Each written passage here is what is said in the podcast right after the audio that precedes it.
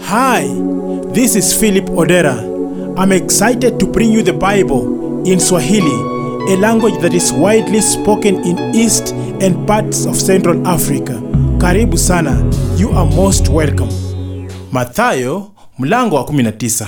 Ikawa Yesu alipomaliza maneno hayo, akatoka Galilaya akafika mipaka ya Uyahudi ng'ambo ya Yordani. Makutano mengi wakamfuata, akawaponya huko. Basi Mafarisayo wakamwendea wakamjaribu, wakimwambia, Je, ni halali mtu kumwacha mkewe kwa kila sababu? Akajibu akawaambia, hamkusoma ya kwamba yeye aliyowaumba mwanzo aliwaumba mtu mume na mtu mke? Akasema, kwa sababu hiyo mtu atamwacha babaye na mamaye, ataambatana na mkewe, na hawa wawili watakuwa mwili mmoja. Hata wamekuwa si wawili tena, bali mwili mmoja. Basi aliyowaunganisha Mungu, mwanadamu asiwatenganishe. Wakamwambia, jinsi gani basi Musa aliwaamuru kumpa hati ya talaka na kumwacha?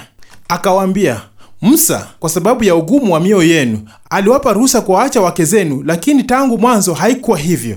Nami nawaambieni ninyi, kila mtu atakayemwacha mkewe, isipokuwa ni kwa sababu ya uasherati, akaoa mwingine, azini; naye amuoaye yule aliyeachwa azini. Wanafunzi wake wakamwambia, mambo ya mtu na mke yakiwa hivyo, haifai kuoa.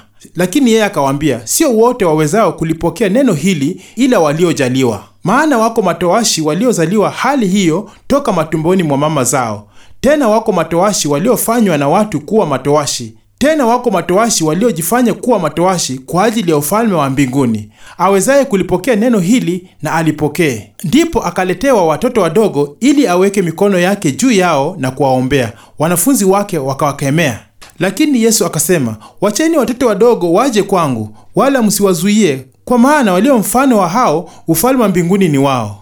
Akaweka mikono yake juu yao, akatoka huko. Na tazama, mtu mmoja akamwendea akamwambia, Mwalimu, nitende jambo gani jema ili nipate uzima wa milele? Akamwambia, kwani kuniuliza habari ya wema? Aliye mwema ni mmoja, lakini ukitaka kuingia katika uzima, zishike amri. Akamwambia, zipi?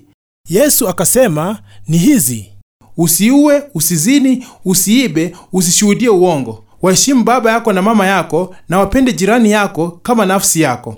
Yule kijana akamwambia, haya yote nimeyashika, nimepungukiwa na nini tena? Yesu akamwambia, ukitaka kuwa mkamilifu, enenda ukauze ulivyo navyo, uwape maskini, nawe utakuwa na hazina mbinguni, kisha njoo unifuate.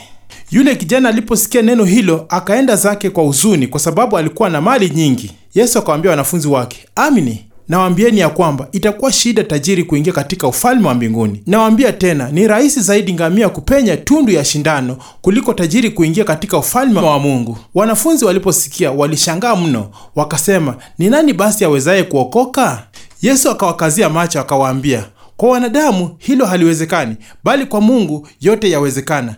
Ndipo Petro akajibu akamwambia, tazama, sisi tumewacha vyote tukakufuata, tutapata nini basi? Yesu akawaambia, amini nawaambia ya kwamba ninyi mlionifuata mimi, katika ulimwengu mpya atakapoketi mwana wa Adamu katika kiti cha utukufu wake, ninyi mtaketi katika viti kumi na viwili mkawahukumu kabila kumi na mbili za Israeli. Na kila mtu atakayeacha nyumba au ndugu wa kiume au wa kike au baba au mama au watoto au mashamba kwa ajili ya jina langu atapokea mara mia na kurithi uzima wa milele. Lakini wengi walio wa kwanza watakuwa wa mwisho, na walio wa mwisho watakuwa wa kwanza.